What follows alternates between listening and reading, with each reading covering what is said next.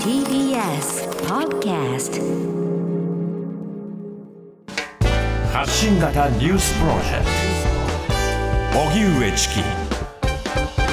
セッション。発信型ニュースプロジェクト荻上チキセッション。荻上チキと。南部ひろみが生放送でお送りしています。ここからは特集メインセッション。今日のテーマはこちらです。メインセッション。レクチャーモード男女とも無縁ではない。今こそ知ろう。更年期障害。40代以降ホルモンの減少により様々な症状を引き起こす。更年期障害。従来は女性に起こる症状と言われてきましたが最近では男性にも似た症状が起こることが分かってきました。また日本では現在第二次ベビーブームに生まれた人たちいわゆる団塊ジュニアがちょうど更年期にあたることからこの障害について様々なメディアなどで特集されています。誰もが起こる可能性がある症状にもかかわらず詳しい症状や対策はよく知らないという人や更年期障害を抱えながら働く人も多くそのことで自身の生活やキャリアに影響を与えることもあるということです。コロナ禍で更年期障害の症状が悪化するとの指摘もある中今日は更年期障害の原因や症状そして対策などについて専門の医師に伺います。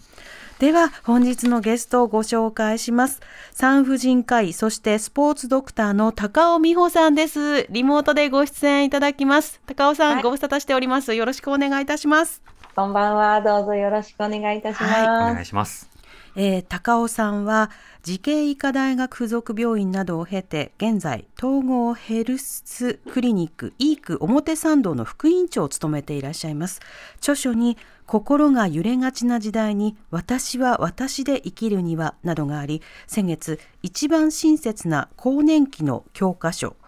閉経完全マニュアルを発売されました。はい。南部さんが今愛読書にしている。はい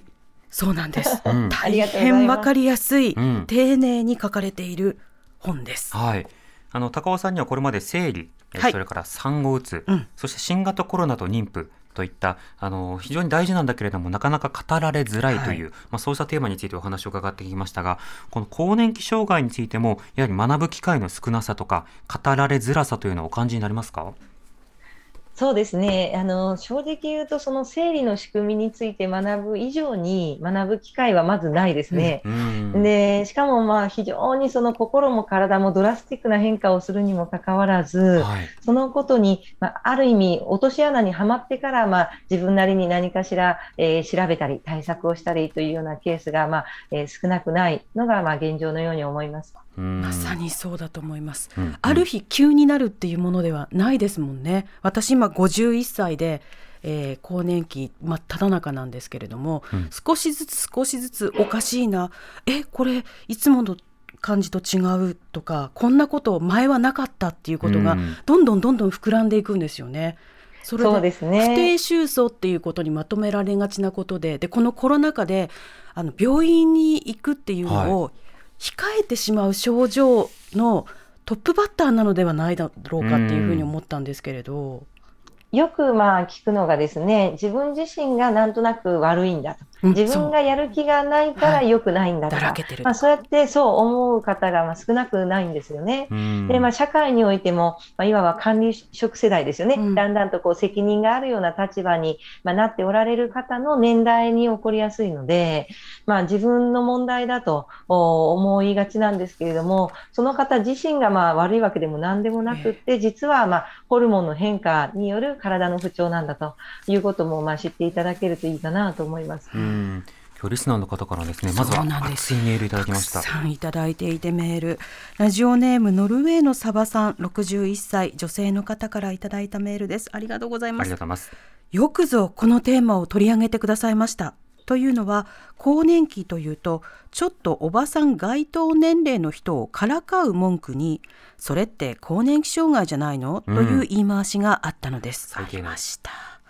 その年代の女性が不安定なのをおちょくるような風潮が昭和の時代にはあったのです。ありましたね実際私も更年期になりものすごい勢いで汗が噴き出すホットフラッシュを体験して笑い事では済まない状態だと実感しました。そして4つ下の弟が男更年期といって不調で寝込んでいることもありました。個人差のある不調なので全員がそうなるとは限りませんが今日の放送を聞いて古い更年期障害の知識を更新したいと思います、うん、まさに。しかもそこの例えばヒステリーとかさ、うん。更年期とかさ特定の疾病名とか悪口に使う人もいっぱいいた中で、うん。更年期はその筆頭でしたよね。ね、周囲の目がそういうふうに向けられてるって思うとより言葉にしづらいし誰かに何てか相談したり、なんか喋ったりすること自体もタブーなのではないだろうかっていう意識によねより自分が追い詰められてっちゃうんですよね。うん、というわけでここまでのメールやりやり取りでもえその言葉知らないんだけどっていう方もたくさんいらっしゃると思うので、はい今日は一から一から学んでいきたいと思います。はいではこちらから。更年期はいつからなのか？はい、高尾さんまず更年期というのはどういったものでいつから訪れるんですか？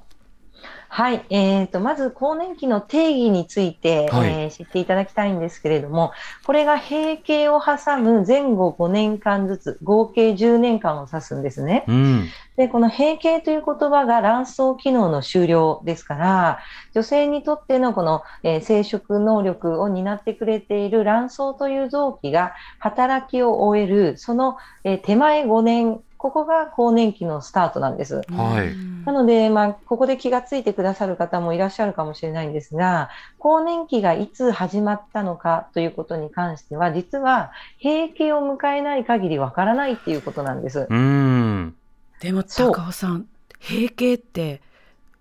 こうもう今日終わったっていうのは後にならないとわからないはいですよ、ね。おっしゃる通り、ええ。私たちが体の変化で閉経したってわかるのは、最後の生理をお迎えて、そこから12ヶ月間出血がなかった時に、最後の生理のところで閉経と呼ぶんですね。うん、うん、なので、まあ、かなり、えー、後手後手の状態で、後になってから、まあ、初めてここが、まあ、生理、生理の終わりだったねって気がつくうん。しかもその前5年から更年期って始まってたんだよね、という、んまあ、いわば後付けなんですようね。んうん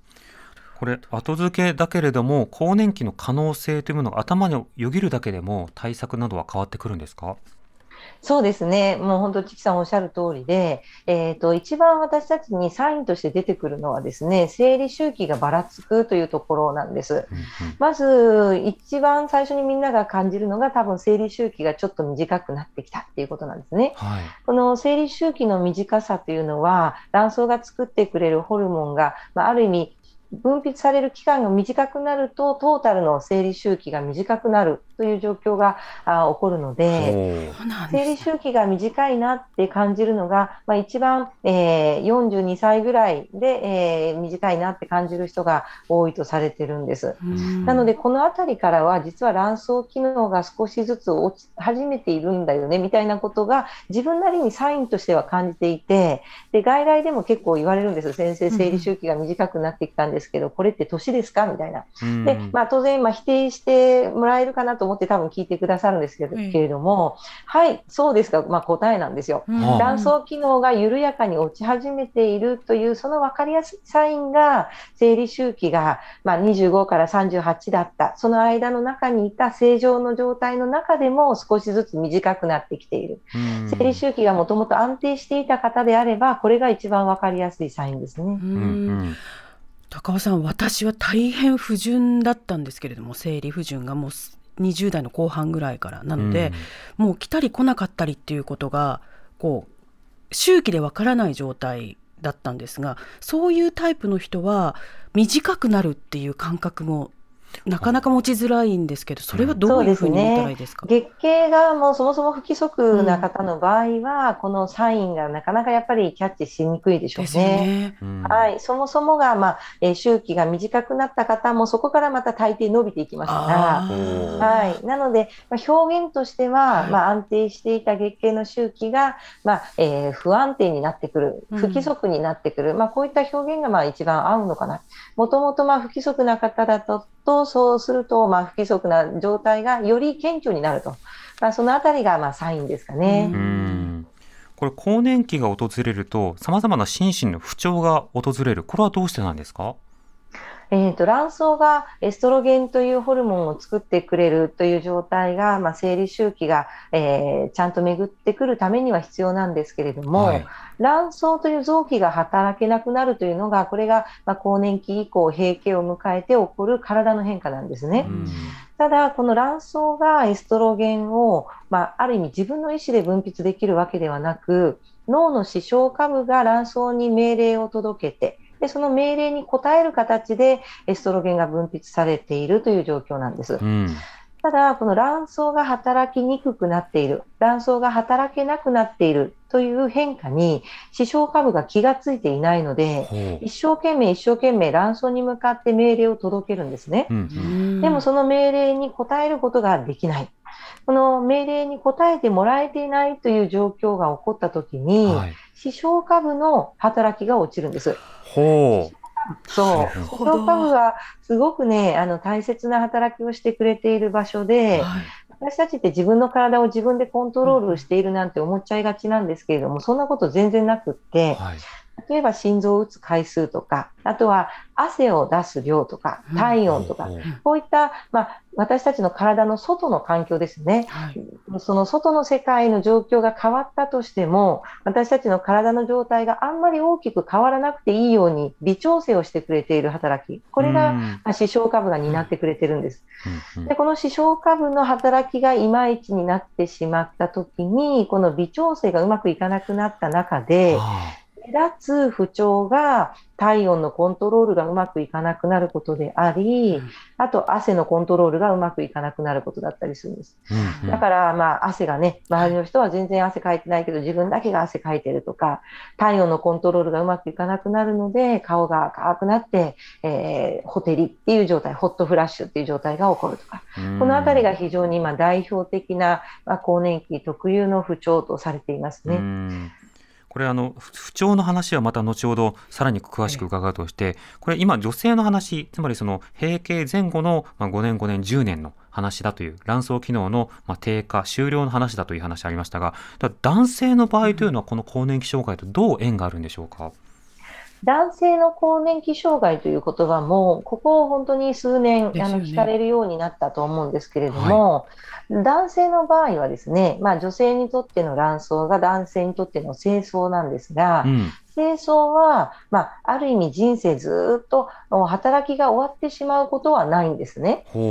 ただ、緩やかにやっぱり機能は落ちていくんです。うん、でそういった中で、この男性更年期と呼ばれているような状態というのは、まあ、ある意味、えー、バリバリ働いていた男性がやる気がなくなっちゃったとか、うんうん、そういったような感覚を、この清掃が作ってくれていた男性ホルモンの分泌の値が落ちていくことによって、えー、不調と感じる。でこれまた一番分かりやすいサインが、まあ、面白くてですね、はい、えーと、1つ目がまず性欲が落ちてるって感じる、うんうん、だからまあ2つ目が、えーと、立ちが悪い、はい、まあ、このあたりがもう本当に分かりやすいサインとして挙げられるんですよね。でそれ以外には、え先ほど女性の更年期症状として申し上げたような、まあ、汗だったり体温のコントロールだったりというような、まあ、自律神経の働きがいまいちになっている状態、このあたりも症状に含まれているとされています。うんうん、なるほど。これ性欲やいわゆる立ちだけではなくて、他のさまざまなさまざまな生活に全般にも影響が出てくるわけですか、男性の場合も。はい、おっしゃる通りです。一番わかりやすいのが、うん、まあ、質問、最初の2つであって、で、その2つのサインが出ていない方もいらっしゃいます。うん、なるほど。そうした時に、まあ、男性、女性でいろんな症状が出てくるわけですけれども、はい、続いてのテーマがこちら。更年期障害の症状とは？はい先ほど主な症状汗ほてりという話がありましたけれどもこの他には高尾さんどういった症状がメジャーなんでしょうか？えー、例えば動悸、心臓を打つ回数が多すぎるとか、はい、あとは、えー、血管が収縮してしまっていることによる手足の冷え、えー端っこ、体の端っこまで体温を運んでいけないことによって、まあ、非常に冷たいという感覚を感じる方っていうのは、まあ、少なくないです。うん。それ以外にも、えー睡眠の問題ですね、えーはい。途中で目が覚めてしまって、その後眠れない、うん。それ以外は、まあ、フィジカル的な、まあ、肩こりや、から腰痛、それから消化不良のような、まあ、いわゆる一般的な、まあ、加齢性の変化と考えても良いような変化。そしてもう一つのグループがメンタルですね。はい。うん。えー特に鬱っぽくなっちゃう方、それから非常に怒りっぽくなっちゃう方、こういったようなサインが、えー知られています。うん。もう一つが性機能、えーこれが例えば女性の場合だと、えー膣が、まあ、乾燥することによって性交渉自体がしんどいとか、はい。それからもう一つが、えー尿漏れ、尿失禁などですね、このあたりも、えーサインとしては知られています。うんこのサインの男女差というのはどういうふうなところに顕著ですか？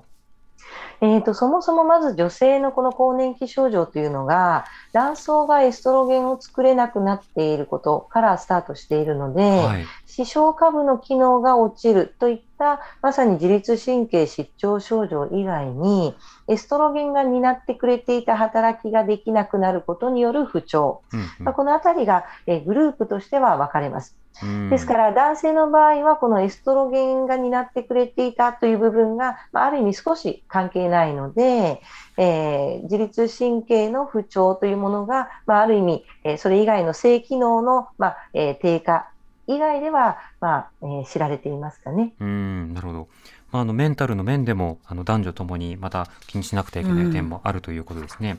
今日はですねあのリスナーの方から本当に自分はこういったことがあるんですけどどうですかとか、自分の家族がこういった症状だったんですがその症状は自分にもやってくるんでしょうかなど更年期障害更年期に関するまあ基礎的なところから、ええー疑問ふ深掘りしたところまでたくさんいいただいてます。はいそうしたメールの数々については5時台にはい紹介したいと思います。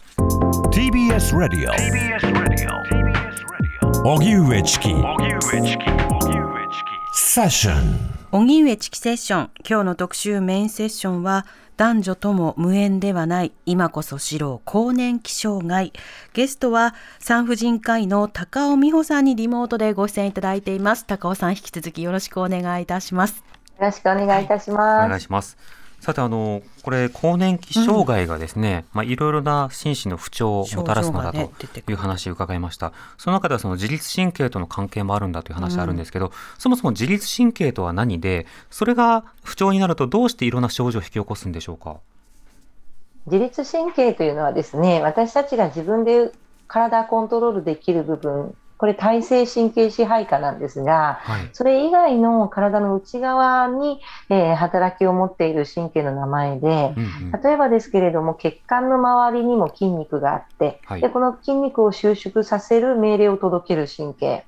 まあ、心臓を打つ回数を決める、まあ、こういったまあ体の内側でのお本当に私たちが快適である状態を維持する、これがまあ自律神経が担ってくれている働きです。うん。どういう時に変化するかというと、私たちが、えーまあ、動物だと考えた時に、はい敵と戦う時にはどういう状態であることが望ましいか。この状態がいわば交感神経と呼んでいるような、えー頑張らなきゃいけない時に、えー優位になるような神経。うんで、この時というのは、例えば、えー敵と戦うためには心臓がいっぱい打って、血液しっかり流れて、体温も高く、そして酸素も運んでいってということが望ましいので、えー血管は収縮し、血圧は高く、こういった状態なんですね。うんだからそれが私たちの社会においては非常にリラックスしていていいはずの時にも交感神経が優位な状態が起こってしまっているなどのことが、まあ、不調として知られるわけなんですが、うんうんこういったまあ微調整というものそのもの自体がこの更年期と呼んでいる年代においては卵巣機能が低下しているにもかかわらずサインとして出てくるのが視床下部の働きの大切な一つである自律神経のコントロールがうまくいかない。うんすなわち敵と戦う頑張らなきゃいけない状態じゃない時にも心臓を打つ回数がすごく多い。はい頑張らなきゃいけない状態じゃない時にも血管が非常に細くなってしまっているので体温が運べなくって、えー手足が冷えている。こういった状況が、まあ、起こりうるということですね。うんだから全然思い通りにならないっっていう気持ちが湧き上がってくるんですね。焦りみたいなものですか？そう。今まではコントロールが少しはできていたというか、うんうん。調子が良かったことがどうにもこうにもならないっていう気持ちを味わうんですけど、うん。それはそういうことに理由があったんですね。ねえ。これではいろんな原因や症状について簡単にお話を伺ってきましたけれども、続いてのパートはこちらです。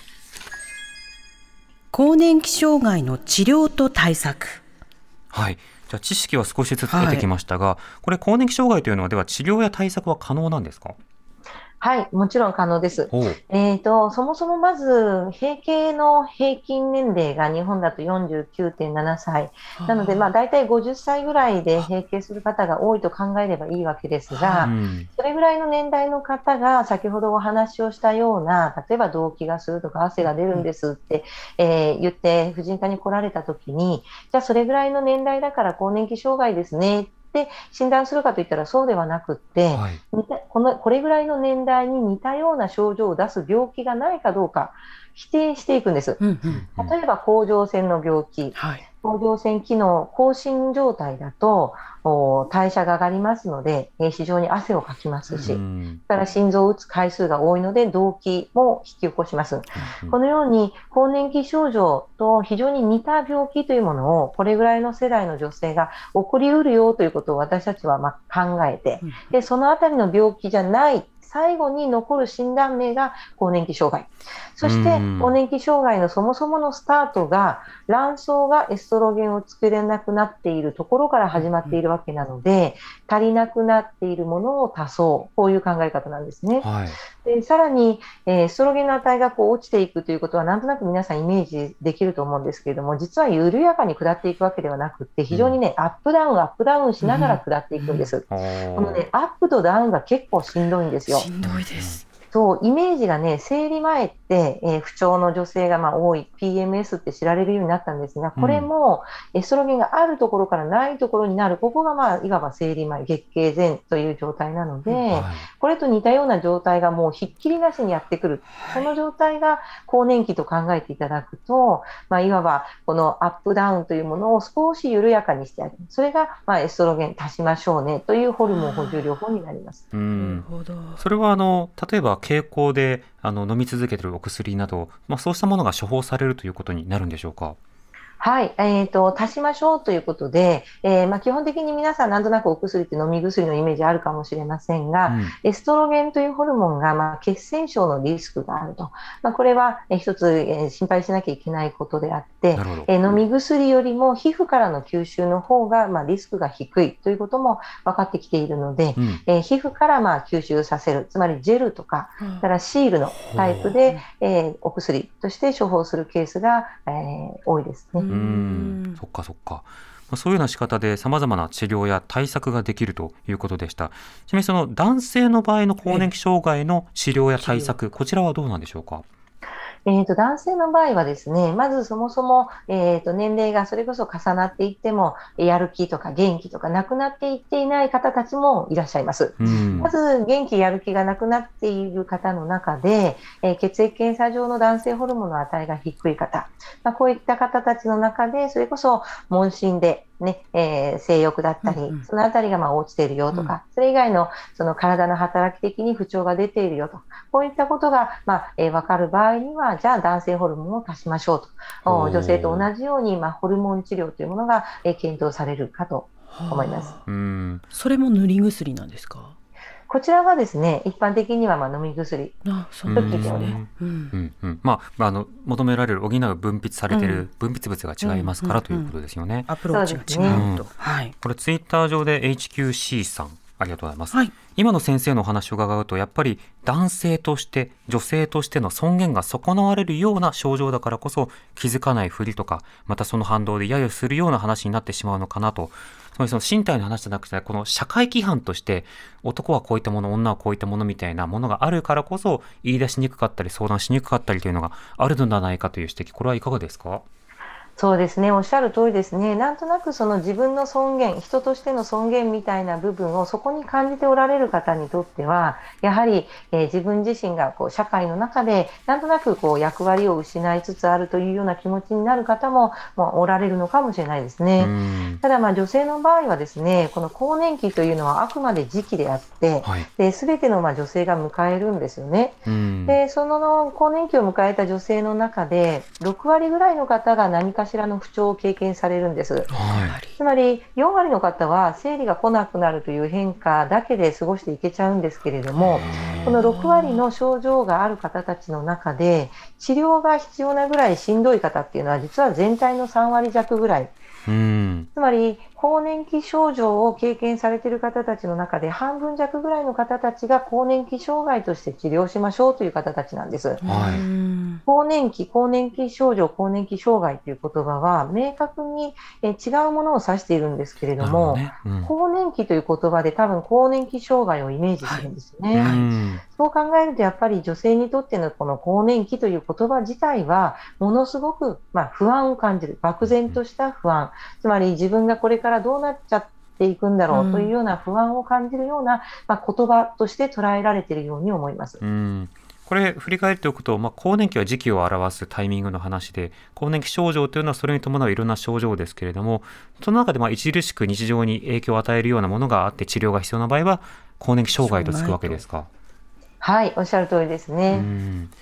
んではその更年期症状や更年期いろんなはい。ものについてリスナーの方から質問たくさんいただいてます。えーまずは渋谷のだるまさんからいただいたメールありがとうございます。今47歳なのですがまだ生理が終わりにならず更年期になりません。母親は47歳には生理が終わっていたというので親を基準にしていましたが更年期は必ずしも親に似るものではないのかまた似る人もいるのか知りたいですそれと低用量ピルを34歳の時から飲んでいますがどういう影響または作用があるか教えてくださいうんまず親は参考になるのかというこの1点目はいかがですか？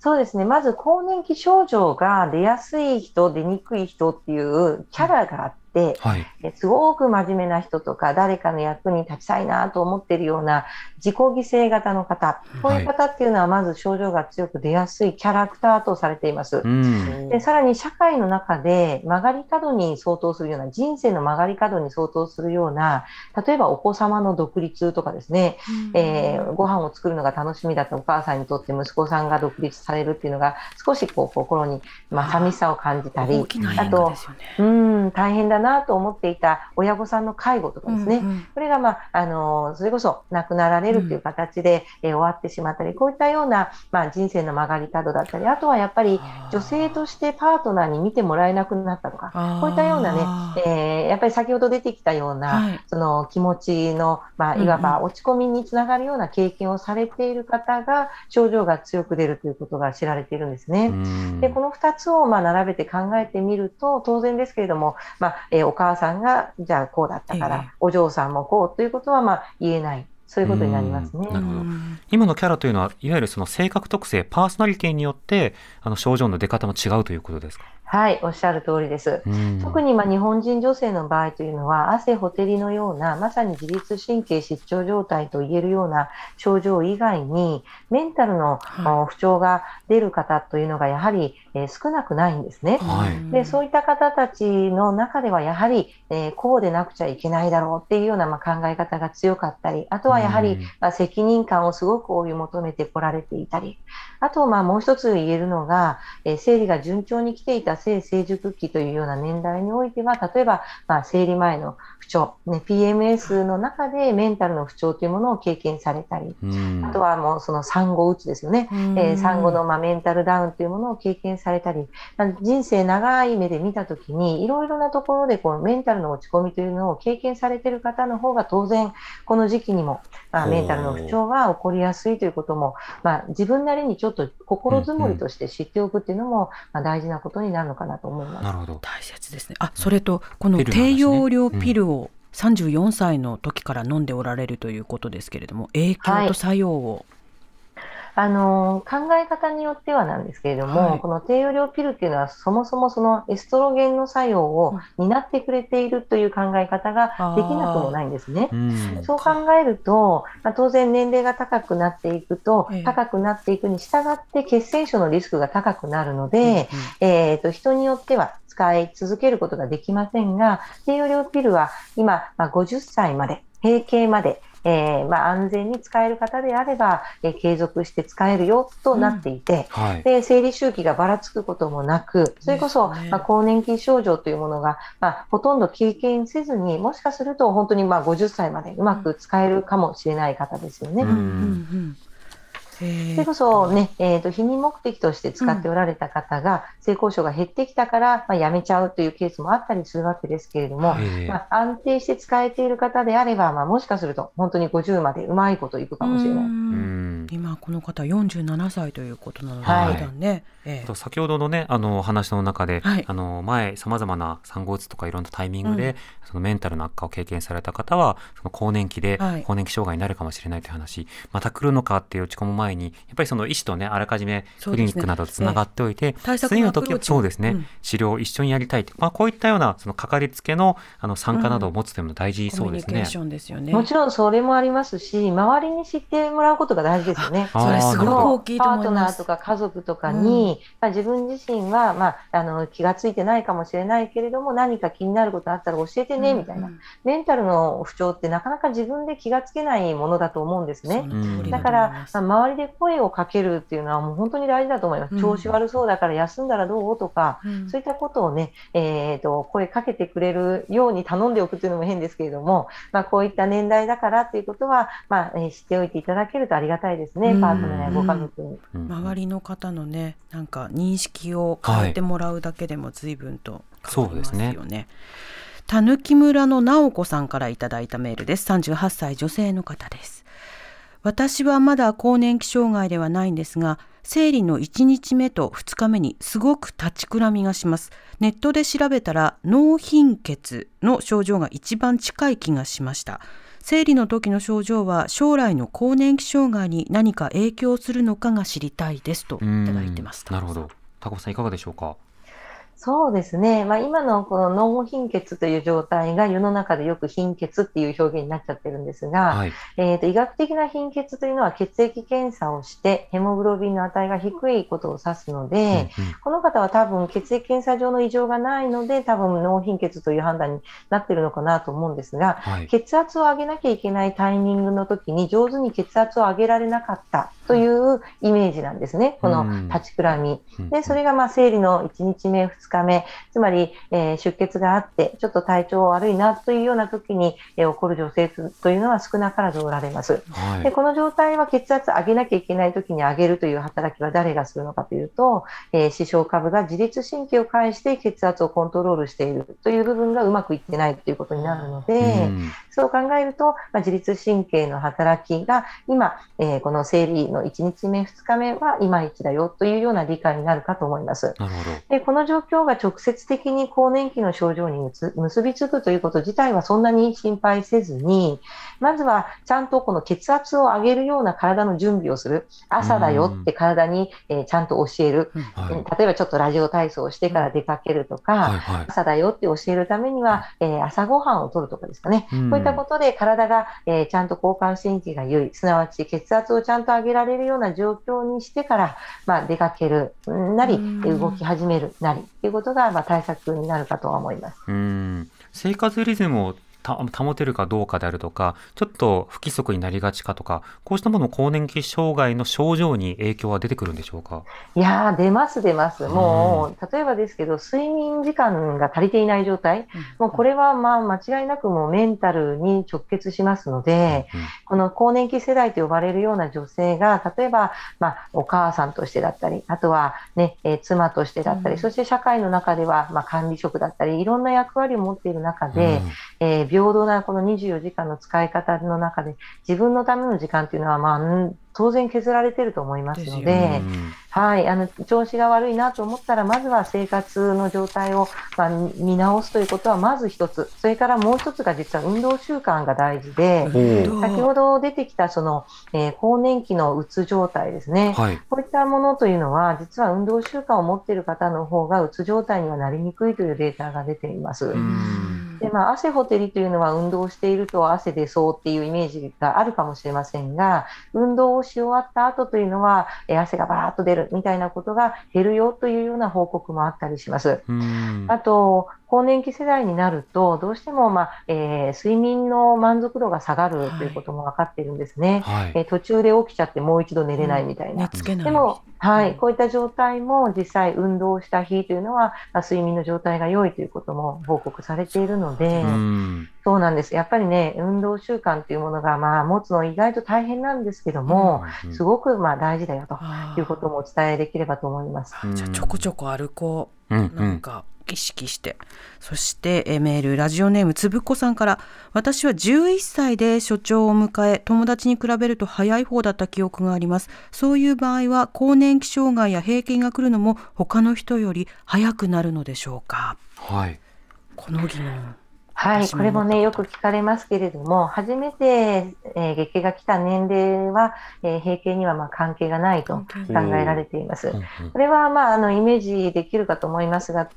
それこそ順調に月経が来る年代の間にダイエットをしてしまって、で、えー月経がない状態があると、じゃあ、えー閉経が遅いのかというと、そうでもないわけで、うん。えー月経があるはずのまあ40年間の間に、えーお子様を何人か産めば、当然その産後の、えー月経がない期間もありますよね。はい。でもそういったものも、まあ、加味しても、まあ、そこまでの、えー差というものは出ないので、うん初めての、まあ、月経の時期というものは、まあ、閉経の時期には、まあ、直接的には影響はない。